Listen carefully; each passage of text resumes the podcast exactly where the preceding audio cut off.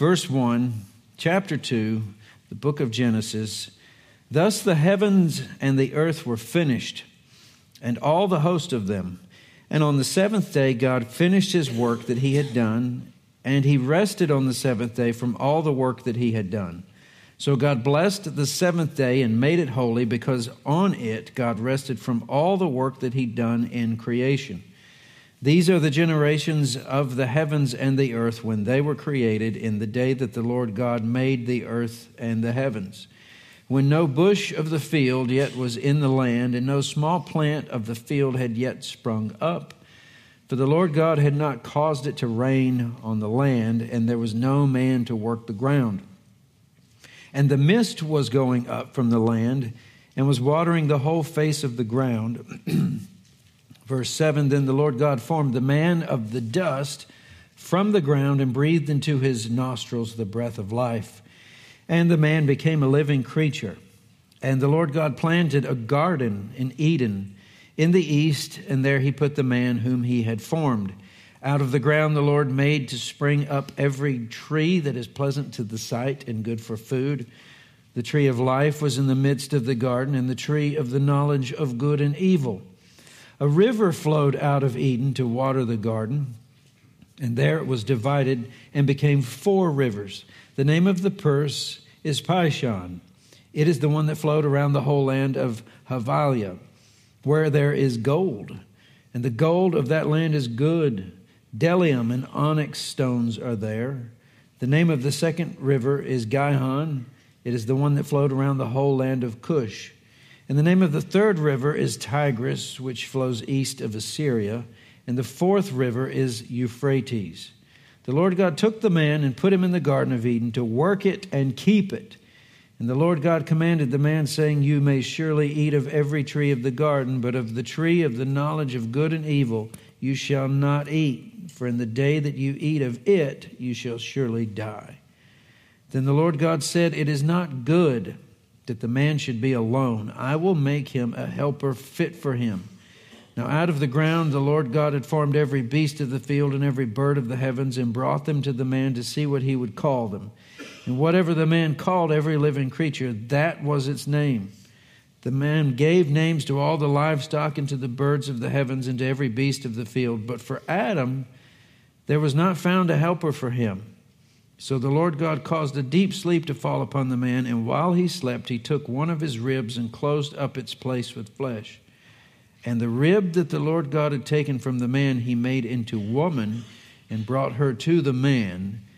Then the man said, This at last is bone of my bones and flesh of my flesh. She shall be called woman because she was taken out of man. Verse 24 Therefore, a man shall leave his father and his mother and hold fast to his wife. They shall become one flesh. And the man and his wife were both naked and were not ashamed. Chapter 2. Let's ask the Lord for his help. Father in heaven, we thank you for another day in your house on your day with each other. Lord, we're privileged beyond measure. We ask that you would use this time as such to glorify yourself, but to teach us to know more about you. And Lord, may we be careful to thank you for these things in your name. Amen. Well, a summary of these things, only because we're not going to touch on each one of them today, but they'll bleed over into the weeks to come. Uh, we read over the creation of man and woman. That was kind of given in a list of things in chapter one. We had much more detail here in chapter two uh, we're introduced to the Garden of Eden with abundant resources, with rivers that feed it and irrigate it, uh, along with a list of natural resources, including gold, uh, a description of some trees. Uh, we see the first prohibition don't eat of the tree of the knowledge of good and evil. If you do that, you will die. Now, all that'll shake out in chapter 3, uh, beginning next week. And then we've got um, the task of naming the animals uh, that Adam was given. And then we see there at the end the first human relationship, specifically relationship of man and woman. Now, the, the goal for today is not only to talk about the image of God, that's where we'll spend most of our time, but also uh, to try and, and, and understand what is meant by fill the earth and subdue it. And from these two things, we're going to try to understand at least the basis for not only the dignity of humanity, but also its purpose. If we can do those two things, I think we'll be in great shape to start next week. So, a good way uh, to begin, I guess, would be to ask the questions in, in what ways are we different from all the other animals on the planet? There's lots of animals, but there's only one human species. You could ask the reciprocal of that question and learn some things too. What do we have in common with uh, animals? We have some things that we're like in that category, some things that we're not, or we might use the word exceptional. One thing is for sure, I, I, do believe we're the only creature on the planet who sits and scratches its heads and tries to figure out what on earth we actually are. I don't think animals do that. I've, I've, I've never come up on them and wondered if they might be thinking, what's their purpose in life? Or do they have dignity? Or are they just trying to find what they're going to eat next? Usually that's it.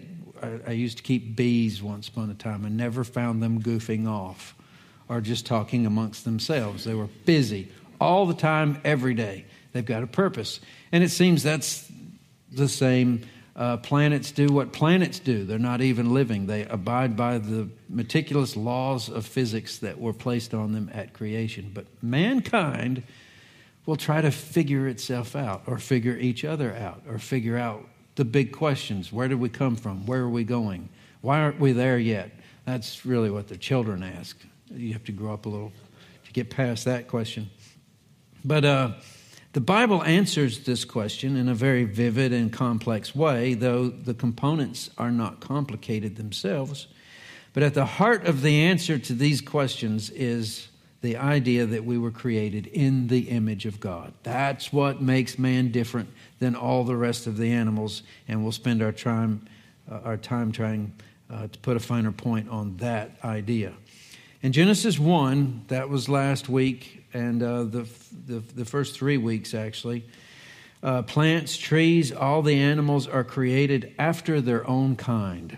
That was a repeating thing you saw just about at every turn once you got to day three, four, and five, after their own kinds.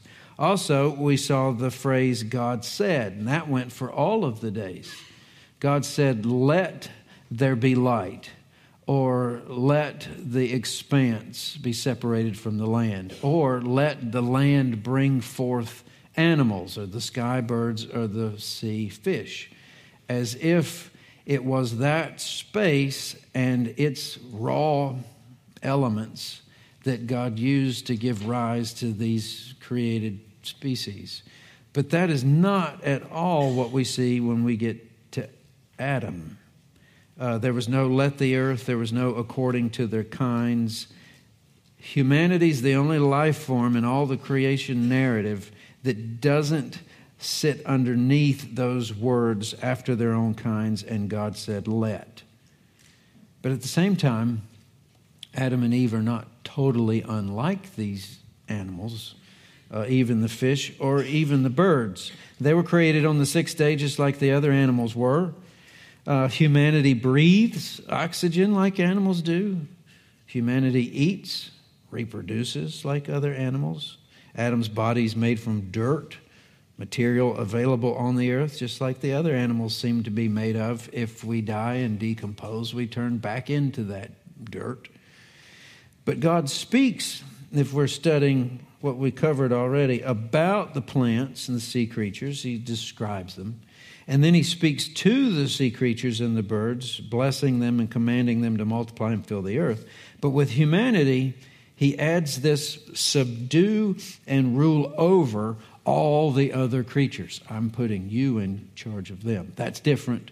None of the other animals uh, seem to be arranged in classes. Okay, well, you know, we just don't find in our scriptures that the lion is the king of the jungle you know, we read that in books, but there's nowhere in Scripture that says that he's in charge of that. All we see, as far as anyone being in charge of anything else, it would be mankind and He's in charge of all of it, it seems.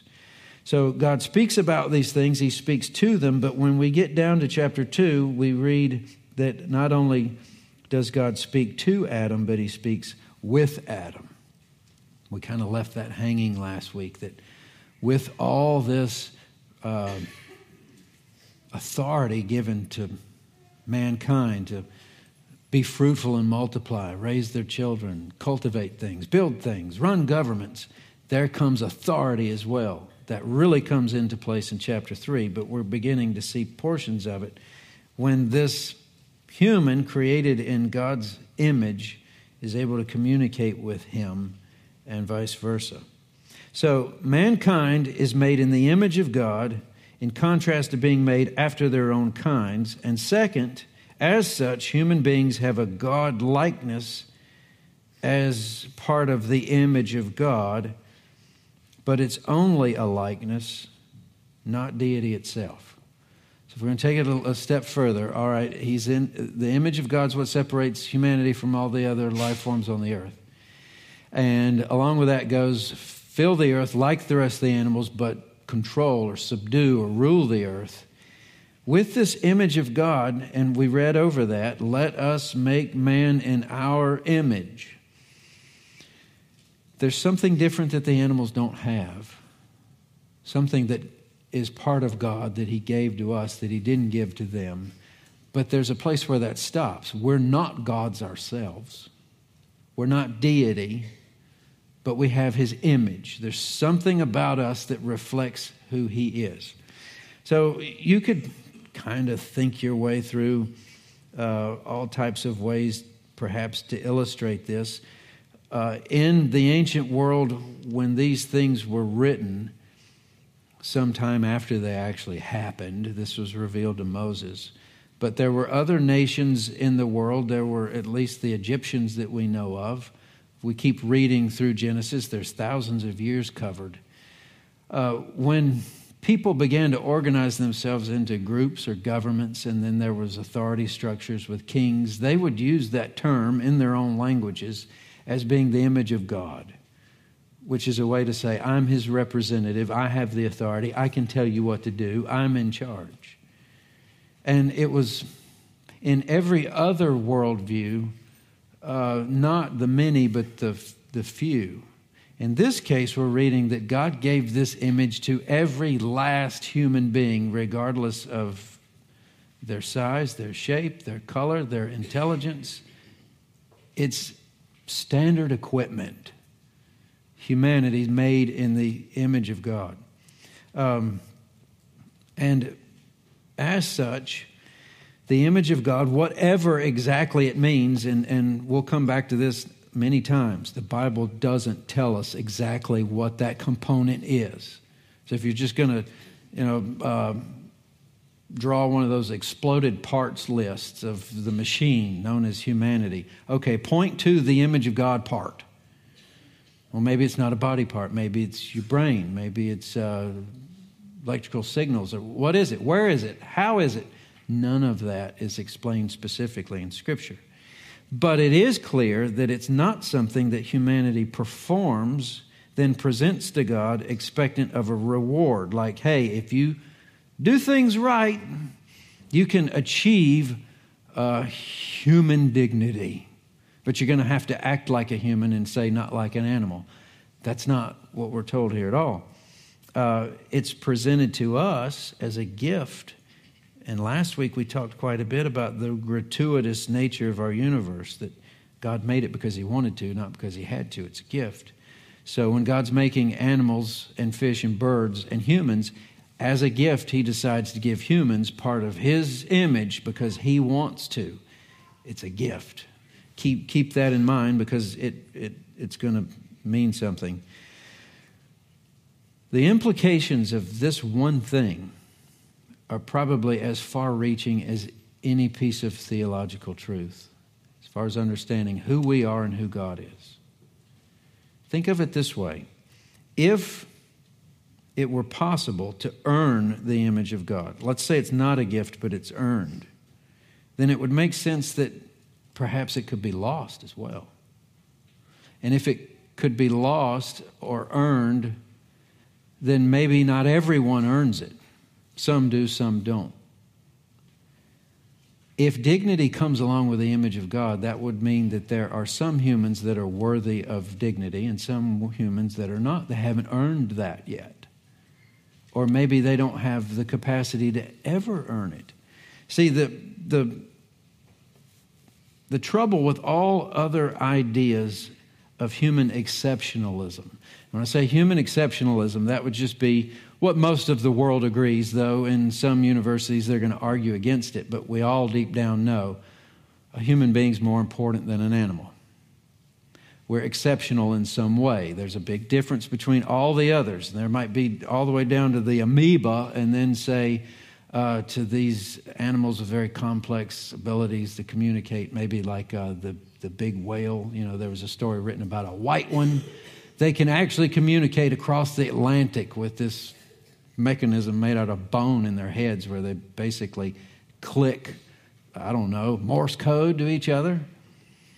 It, very sophisticated brains, but not human.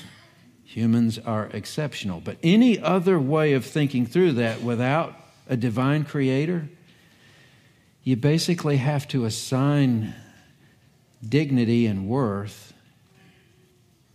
to the level of humanity that, that one achieves. Uh, the, the technical term for this is a host capacity. Human beings walk around, but they have the ability to host or run programs on their system that are quite exceptional.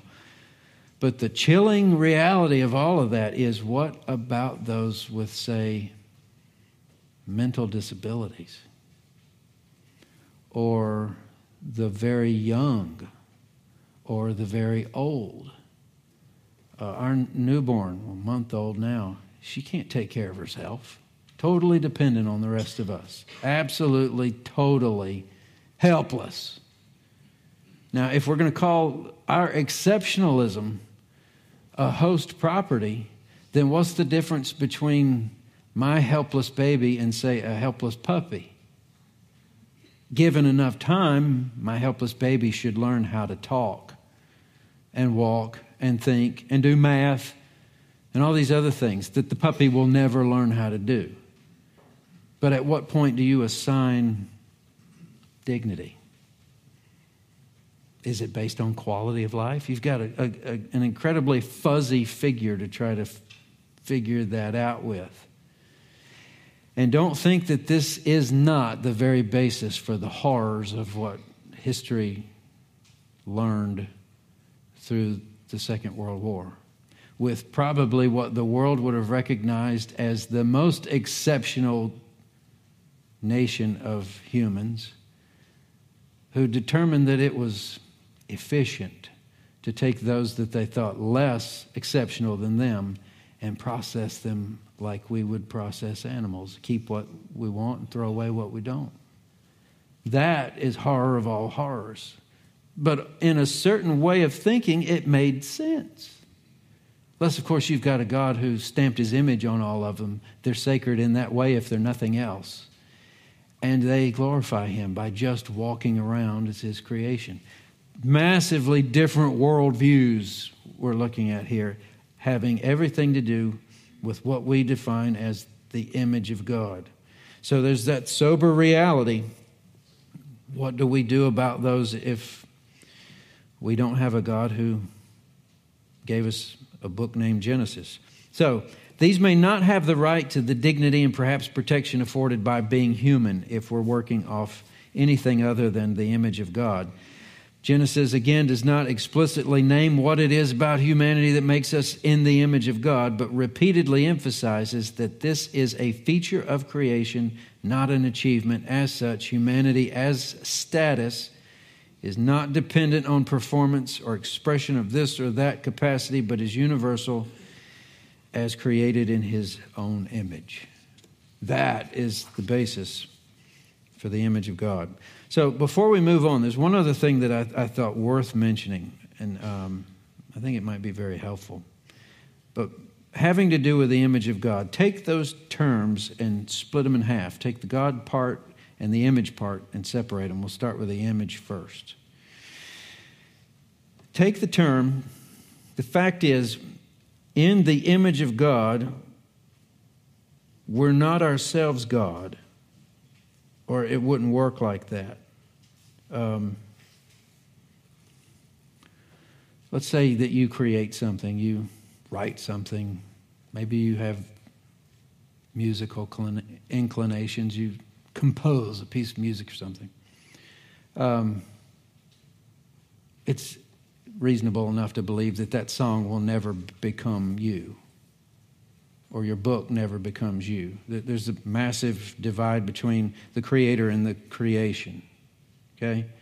So if we're made in the image of God, rationally, logically speaking, we can't be God. We're a reflection of Him. We have His image. Some part of Him He's given to us as standard equipment, but still He's God and we're not. That right there should make sure that none of us ever think too highly of ourselves. It's a great way to keep us, our feet on the ground, right? We're made in the image of God. That's a great thing, but we're not God. We're below God. In fact, the scriptures say we're below the angels, but we're above the animals, right? We know our spot. Image of God tells us we're not gods unto ourselves. It reminds us that we're not the final court of appeals in questions regarding our identity. That's a big deal these days. Someone's identity. I identify this way, that way. And pretty much uh, the way the culture works, you are in complete, total, autonomous control of your identity. You decide what it is, and then you make sure that the rest of the world applauds you in doing so. You have to do that for them, though, as well. That is not at all what the scriptures tell us. By virtue of being made in the image of God, there's like this big C there that stands for copyright. he owns all the rights. He gets to say, He made us according to His definition. Back to last week with the pile of Legos that hadn't been put together, the tohu and bohu Lego bin, right? You make the thing, you get to say what it is. So, this, yes, keeps us humble doesn't mean we can't improve ourselves or cultivate ourselves. In fact, we're told to do that, but within a certain boundary that doesn't exceed our understanding of taking God's place. We're made in His image. Does mean that I do not ultimately own or define myself, ultimately speaking. I'm one of a kind, yes. I have an identity unlike anyone else's. But at the end of the day, my ultimate identity goes back to the image of God. On the other hand, that we are made in the image of God, so less focus on image and more focus on God, keeps us from thinking too little of ourselves. I don't care what happens to you, where you wind up, you're still made in the image of God. There's, there's nothing on this planet that can remove that from you. You'll always be fearfully and wonderfully made on purpose, not because God had to, but because He wanted to. So, image of God keeps us humble, but keeps us from despair as well. Not thinking too much, not thinking too little. Uh, think of the most beautiful thing in nature you've ever seen. I was thinking of this when I wrote that down. I think probably the first thing that just blew my mind, something I'd never seen before, quite like it. Uh, I might have been 12, but we flew to Florida. I'd never flown before. That's going to be cool, but it wasn't. It was pouring down rain, cats and dogs. Uh, I think we flew out of RDU. Rain, rain, rain. And I got the window seat and kind of fought for it kind of appealed to, you know, the firstborn stuff. I get the one to see. I did get a one to see. And there's nothing to see but rain. But when we punched through the ceiling, I didn't know that's what it was called. That's what the guy on the speaker said. The sun hadn't set yet. You would have thought it had. And it wasn't far from setting, and the clouds looked like this uh, really plush pillow top that no mattress company could ever pull off. And it had the sun on one side of the pieces, and it was dark on the other side, almost like a purplish, dark blue. And the sky looked different than it usually does. It got really dark up above, darker than it should with the sun up. It should be light blue. It was dark. And there was, it was weird. There was like there was stars already starting to show. And I just thought, we've flown to a different planet or something. It's totally not what I expected, but it was gorgeous.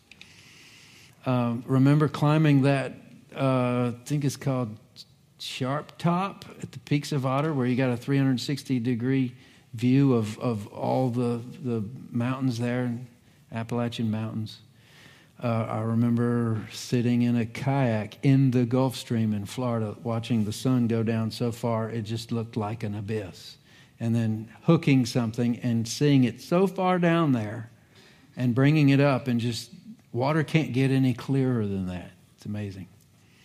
Now, y'all could take turns. You could trump all of that, I'm sure. Those of you who've done lots of traveling. Point is, none of that bears the image of God. But you do. Now, if he's going to go to the length to make that stuff and then put his image on something but leave something out, less glorious or awe inspiring, I think it's the older you get and the more people you know that you just, the world becomes that smaller place, but at the same time gigantic because there's always something new. There's a new person that acts a different way you've never met before. All of this has God's fingerprints all over it. The image of God is the great equalizer. And in that regard, every last human being is the same. Not to think too little, not to think too much. And I did write down this is C.S. Lewis. This is Narnia series. I think it's Prince Caspian. But he's speaking, and I don't even know the context or remember exactly where it's found, but he says, and this is said a lot, he refers to uh, daughters of Eve and sons of Adam. That's his way of, of Aslan describing humanity, right? And Aslan, of course, is the Christ figure in these, these fictional uh, stories. But he says, You come from the Lord Adam and the Lady Eve, and that is both honor enough to raise the head of the poorest beggar and shame enough to bow the shoulders of the greatest emperor on earth. I think that well said. Good stuff for kids to read. All right, let's, let's take it a step further and go from the image of God. We'll hang on to it, but let's add fill the earth and subdue it. God gave the one command to both the plant and animal kingdoms that he also gave to humanity when he said, Be fruitful and multiply. That's, that's the first thing that was ever said that we're to do. Animals, too. Increase in numbers. Uh, I've, I've, read not so long ago that uh, some of our developed countries are in a bad place as far as birth rate or fertility, as they call it, that we're not replacing ourselves. Now, some places on the earth are. I think worldwide it's like 2.3 something. That's just barely over, you know, replacement. But this one command that God gave only to humanity and not any of the rest is fill the earth like the animals, but to subdue the earth. Rule it, organize it, build with it. Have fun in it. Go fishing in it. Eat the fish. Eat the deer. Um, not necessarily whatever you want to do, but to glorify the Lord in, in working. And what, what's strange to me, interesting at least, you get to verse 5, we read over this, but I wanted to read it again. When no bush of the field was yet in the land, and no small plant of the field had yet sprung up, for the Lord God had not caused it to rain on the land. We'll learn a lot more about that when we get to Noah and the flood. And there was no man to work the ground.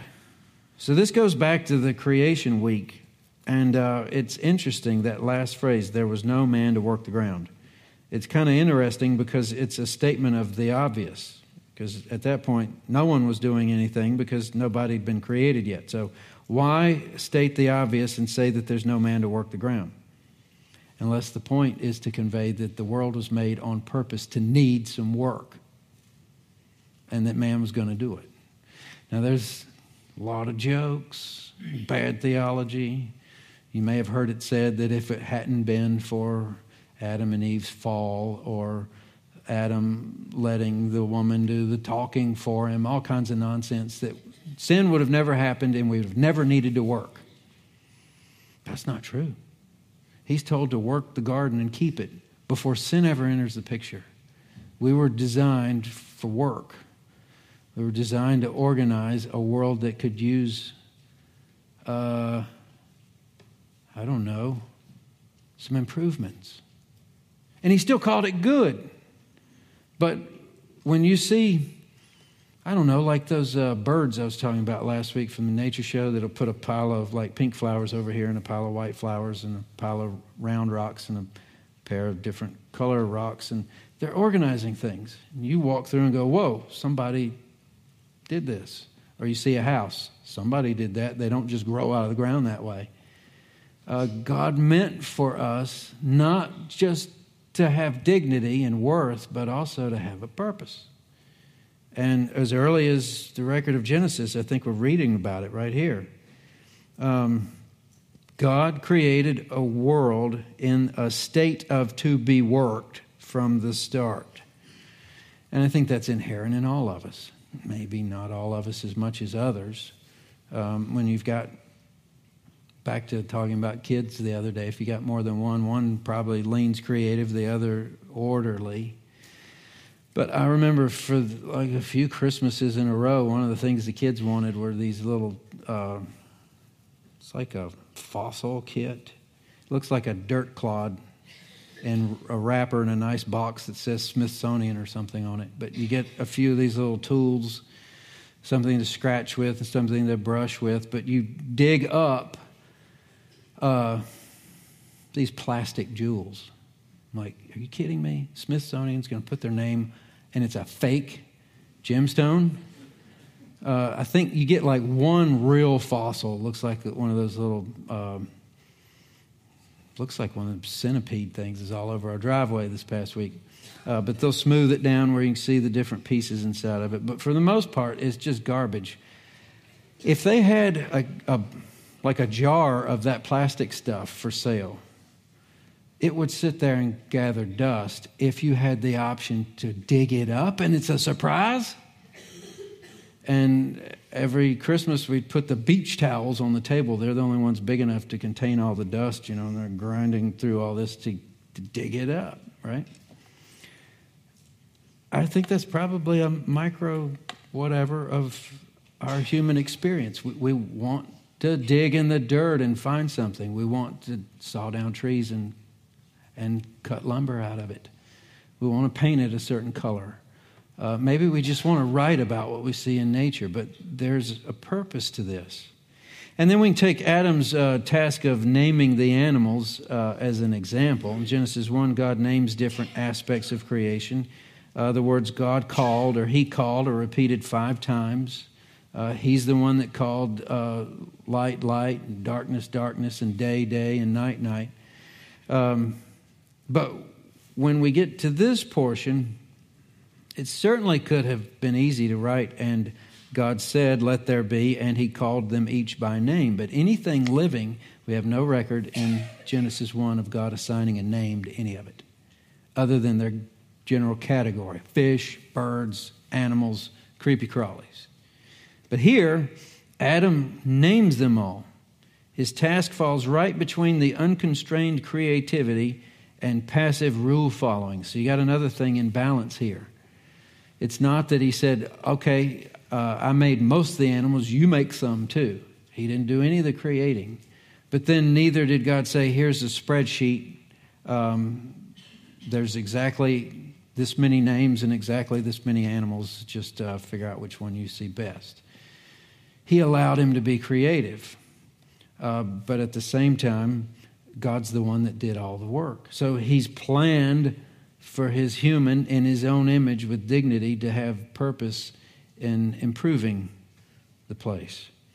Um, so the world is neither signed, sealed, and delivered with everything named, nor a meaningless flux where uh, okay, I, I made the dog, but it doesn't have any eyes yet and doesn't have any feet.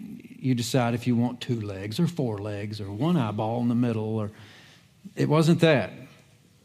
So at the end of Genesis 2, Adam and Eve are living in the Garden of Eden, enjoying God's blessing and obeying God's commands to take care of the garden, not to eat of the tree of the knowledge of good and evil. But by the time we turn the page to chapter 3, everything is going to change. Uh, we're, we're going to learn that Adam will not live until he has loved. We'll look a little bit about that first. And this is not good that Adam be alone. And did you notice that God says it's not good that man be alone? And then he gives them the task of naming all the animals. As if Adam needed to learn every one of these animals has someone. There's someone for everyone except for you. You don't have a counterpart, helpmeet. Uh, it seems to scream this complementarian idea of they aren't apart what they can be together. And if this world is made for improvement, it seems this man is made for a relationship. Sad thing is, one of the very first things to be damaged by sin when it enters the picture is the relationship. At the end of this chapter, that weird statement they were both naked, but not ashamed. So the relationship, as it is, everything out in the open and at complete ease, like the relationship with the Lord was. After sin gets into the picture, it's all going to get complicated, and shame will abound. And uh, well, we'll leave most of that for later. But in this picture, before sin enters, he's loving, he's giving himself away to the other. The relationship seems to be described as, as being a permanent one.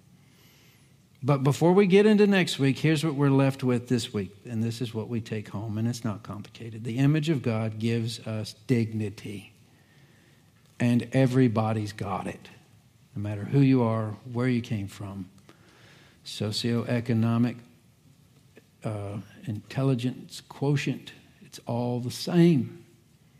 That changes the worldview of the Christian in a way that is unparalleled in any other religion.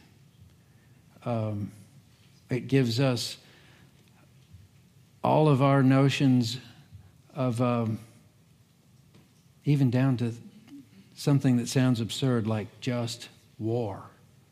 There's a reason to protect some from others who don't see it that way. Again, we've got time to get into some of these things. But the second is fill the earth and subdue it gives us our purpose to be creative. Like the God who made you was creative, He expects you to be creative as well. The world was prepared expressly for you and to improve it. And everything was good except for the little independence of Adam that God fixed with Eve, a relationship at perfect ease God, the original matchmaker. But I think that's a lot there. It might not seem like a lot. But any of you want to think your way through a world where dignity is relative? Only certain people get it. Um, sitting in a hospital room, looking over your loved one whose life is reduced to just maybe even breathing on a machine. And there's a lot of science and opinion behind that that that is a waste. Those days would not be lived if they were not ordained by God. And ordained by God means they serve a purpose, if only known to Him. Why would a couple pray and hope and finally learn that they're expecting and lose the child. And we're not even going to get started on what the world thinks about where do we assign dignity. And we talked about how even scientists know you, you get two cells, they get together, and then they're four, and then they're eight. It's on a continuum from there. The genetic code is there and present. But without this, without the image of God, we're at a loss to assign dignity. What do we do with it? Who gets it, who doesn't? With this, everybody's got it all the time. They're all eternal. That'll be big when we get into, okay, now it's all broken to pieces because of sin. Well, God's going to come put it back. How's he going to do that? He's going to send his own son. Well, what does that mean? Well, he can do it. He's not an image bearer, he is the image of God. All of these things come together. And then purpose. Good grief. All the noise in the culture as to what our purpose is, and finding purpose and finding meaning and where, where do we get that? And who gets to say? Maybe I'm just middle aged, working on a little bit of, uh, I don't know, curmudgeonness. Or I'm just lazy, but I'm tired of trying to figure out what makes me happy. The happiest I think I ever recall being is when God is biggest and I'm smallest. And most of those times we're not happy to be alive. Hurts a lot in that spot but there's this mysterious balance of joy in the middle of sorrow. How do you, where do you find that and how do you explain it? I, I think it's stuck under the image of God somewhere, somehow. There's a purpose to it all. So, yeah, it might not feel like much to blow through chapter 2 on the way to chapter 3, but we've got in our pocket, we have dignity, we have purpose. It's because God made it that way, it's His gift, it's the way He wanted it and we're the recipient. So that said, let's us bow our head in prayer. We're going to sing here in a moment. But before we do, let's ask the Lord to seal this to our heads, our hearts, and our lives. Father in heaven, thank you for Genesis 2. Thank you for the creation account. Lord, thank you for telling us, even before there was a man to, to tend a garden, you had decided that's the way it would be before you breathed life into the nostrils of a lump of clay or dust, you had decided it would bear your image. And Lord, we thank you for the freedom this gives us to look at humanity not better or worse, but as an equal. Lord, we thank you for dignity and what it means. Lord, we ask you to help us in whatever respect you would so choose, to fight for that where it lacks. And Lord, we thank you for our purpose. Even if it's with children around our feet in our home, raising them up to know the God of Abraham, Isaac, and Jacob. Lord, whether we're in a delivery room or a funeral service, it's all your gift. And Lord, we thank you for it. Would you bless us next week as we, with courage, look on our sinfulness and explore the damage and the problem, along with the trouble that we all find ourselves in. And Lord, would you be merciful to show us that ray of hope that one day a snake crusher will provide the way home, back to the garden, and fully understanding everything you meant by what we read that you said. We ask all this in your precious and holy name. Amen.